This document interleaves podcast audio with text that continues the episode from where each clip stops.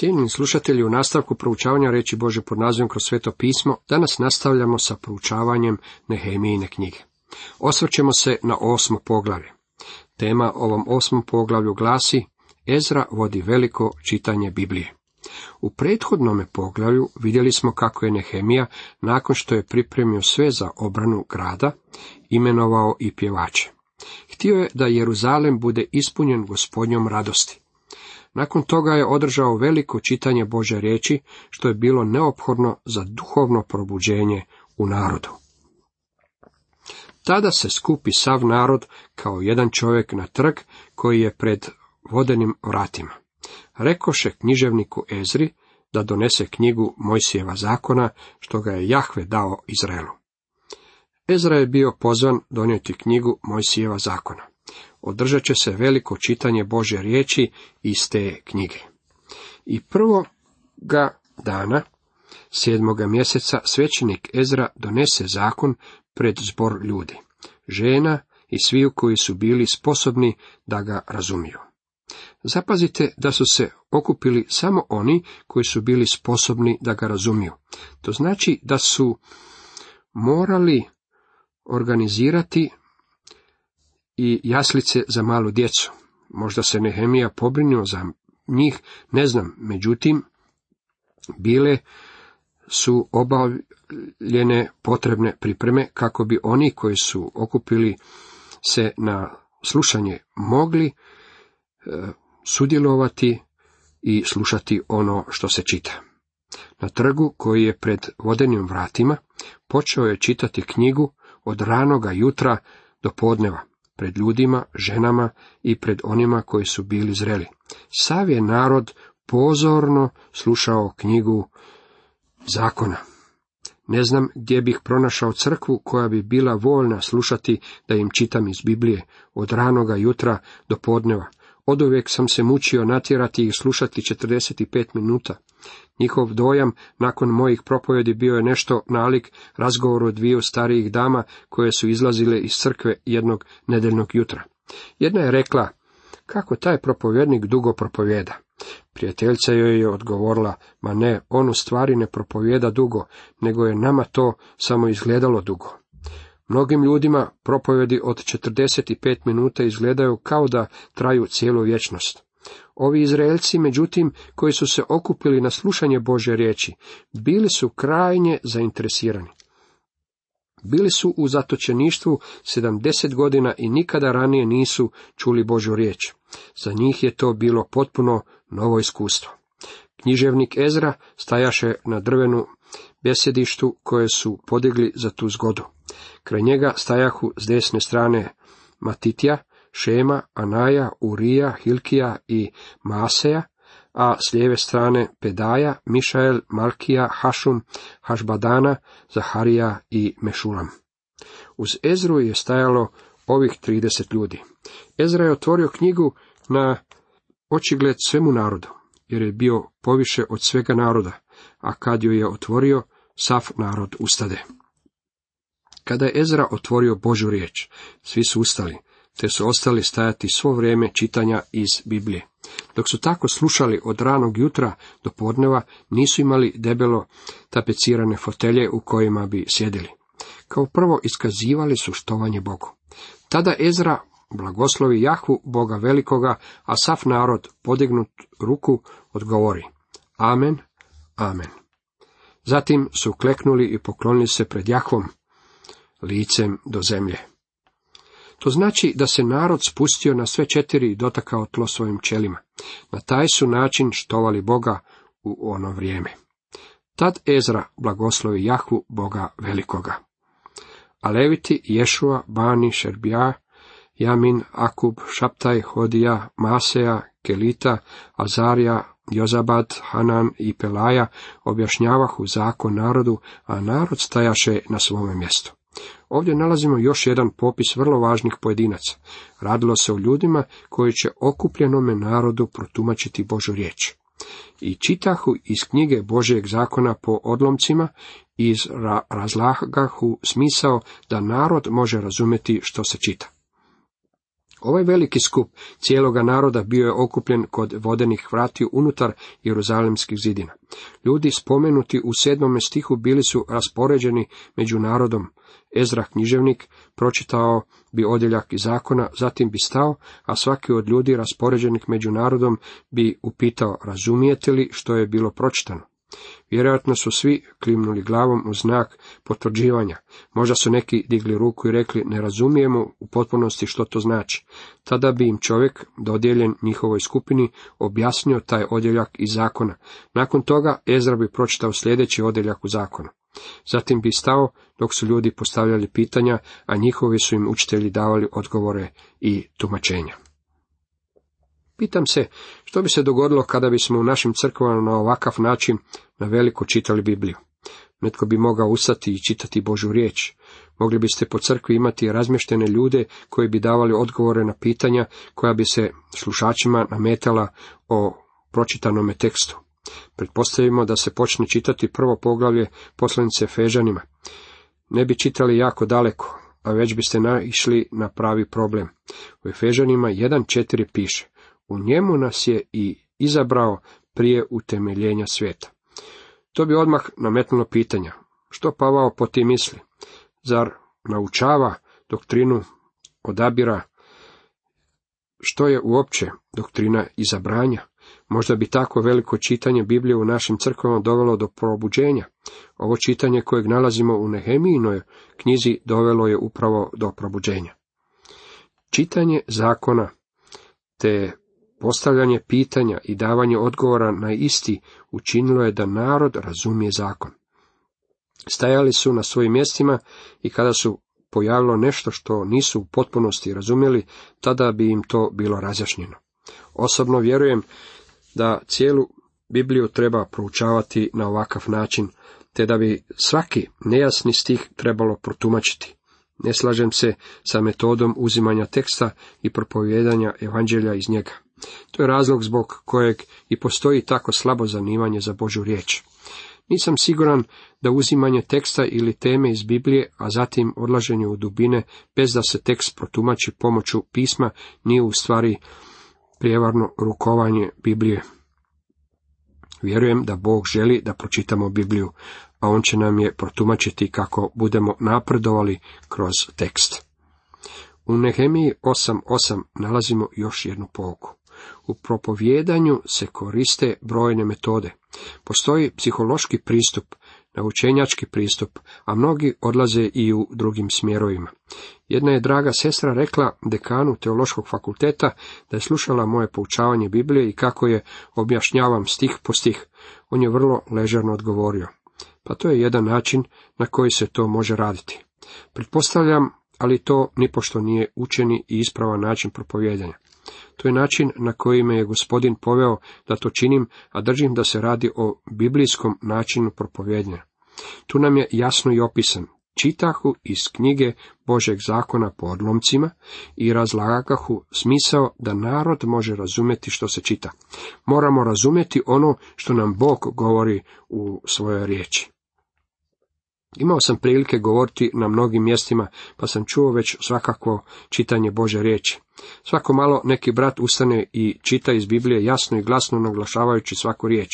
Čita iz Biblije kao da čita Božu riječ. Međutim, prečesto nalazim ljude koji ustanu pognute glave i čitaju tako da ih se ne može čuti tri reda dalje. Ili samo promrmljaju riječi. U Nehemiji 8.8 čitamo da su čitali razgovjetno. Kod nas je prevedeno kao da su čitali po odjeljcima. Karadžić prevodi da su čitali razgovjetno. To je način na koji Bog želi da se njegova riječ čita. Ezra i ostali nisu imali završen tečaj iz homiletike ili govora na javnim mjestima, ali su vjerovali da se radi o Božoj riječi, pa su je i čitali kao da je riječ o Božoj riječi. Po mome svačanju to je način na koji Bog želi da obavljamo naša bogoštovlja.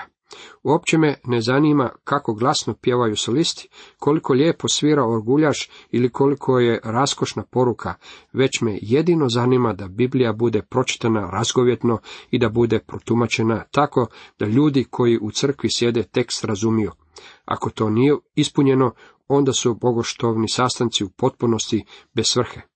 Bog želi da njegovoj djeci razumijevanje dođe iz čitanja njegove riječi.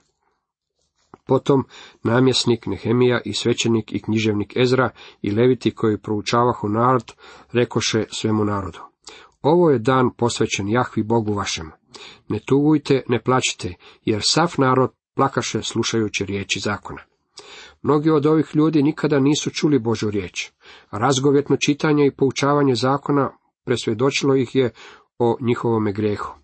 Potaklo ih je na veliko emocionalno očitovanje unutarnjeg stanja, pa su potekle mnoge suze pokajanja. Možda su plakali i zbog radosti, jer su bili tako pokrenuti. I još im reče Nehemija, pođite i jedite masna jela i pijte slatko i pošaljite dio onima koji nemaju ništa pripremljeno, jer ovo je dan posvećen našem gospodu. Ne žalostite se, radost Jahvina vaša je jakost.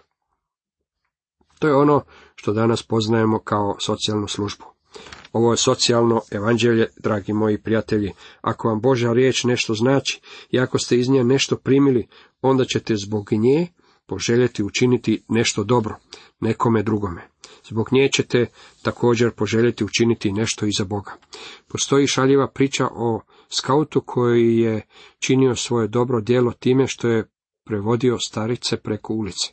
Priča se da je u jedan starački dom došao čovjek sa novom vrstom vitaminskog preparata koji je bio toliko učinkovit da je starica prevela skauta preko ulice. Dragi moji prijatelji, tvrdim vam, Boža riječ je vitamin koji će vas natjerati da učinite nekakvo dobro drugome čovjeku. Pošaljite dio onima koji nemaju ništa pripremljeno. Trebali su učiniti nešto za siromašne. Ne žalostite se, umjesto toga morali su se radovati, jer gospodnja radost morala biti njihova snaga. U Filipljanima 4.13 Pavao je rekao vjernicima, sve mogu u Kristu koji me jača.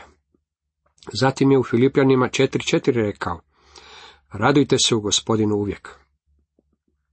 Ponovno velim, radujte se. Pavao je govorio vjernicima da je izvor njihove snage upravo radost. Tajna snage je molitva, međutim izvor snage je radost.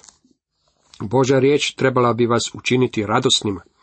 To je jedan od razloga zbog kojeg držim da sa bogoštovnim sastankom nešto nije u redu ako niste iskustili radost u srcu i blagoslov.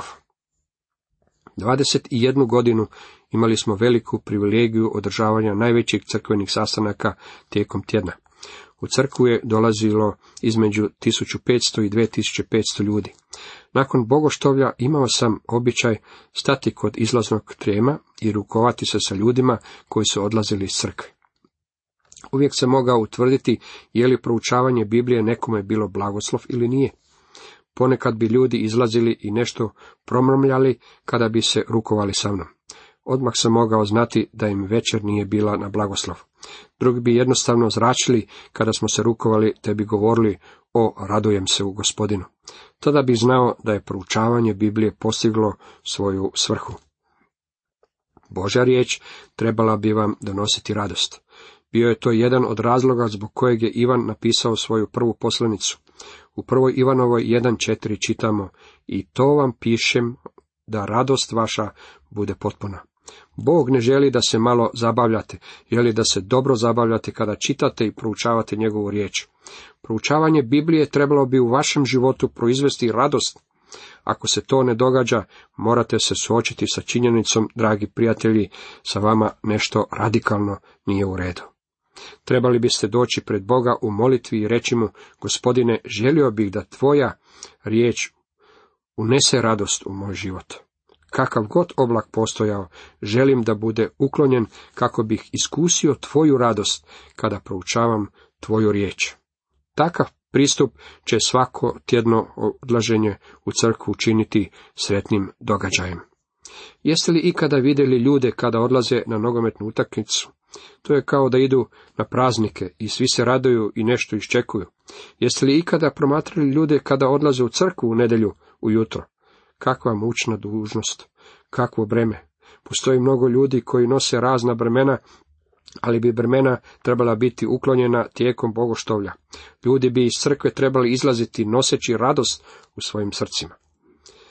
I ode sav narod da jede i pije, i da šalje obroke, i da slavi veliko slavlje, jer su shvatili riječi koje su im objavljene.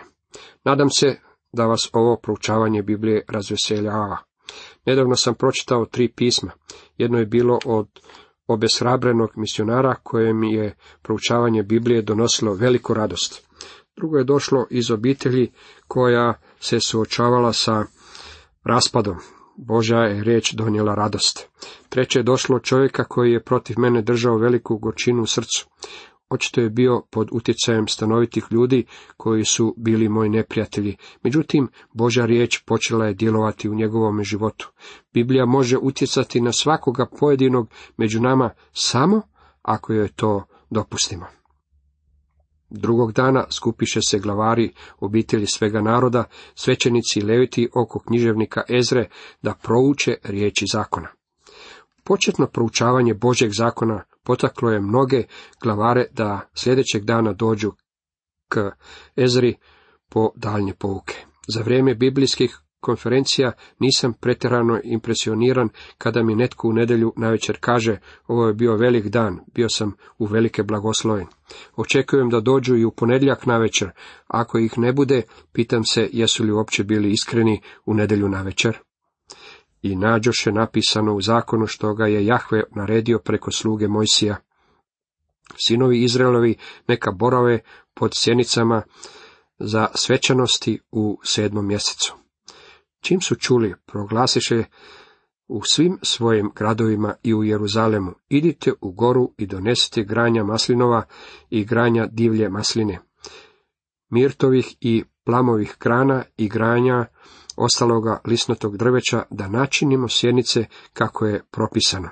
I ode narod i donese granja i načiniše sjenice svaki na svom krovu i u svojim tvorištima u predvorima Doma Božega, na trgu kod vodenih vrata i na onom kod Efraimovih vrata. Bilo je to svetkovanje blagdana sjenica. Boravak pod sjenicama trebao im je poslužiti kao podsjetnik na očinsku skrb i zaštitu koju je Bog pružio Izraelu kada su putovali iz Egipta u Kanaan. Ovdje u Nehemijino vrijeme bili su poslušni zakonu koji im je upravo bio pročitan. Čuli su što Božja riječ nalaže i učinili su ono što je zapovjeđeno. Dragi moji prijatelji, jedna je stvar čitati i proučavati Bibliju i iskusiti radost zbog toga, ali će ta radost prestati ukoliko ne budete poslušni onome što ste pročitali i dopustili Bože riječi da vas mijenja na način kako je u njoj zapisano. U sljedećem poglavlju vidjet ćemo kako je rezultat takvog čitanja i tumačenja Biblije bilo probuđenje. Cijenjeni slušatelji, toliko za danas.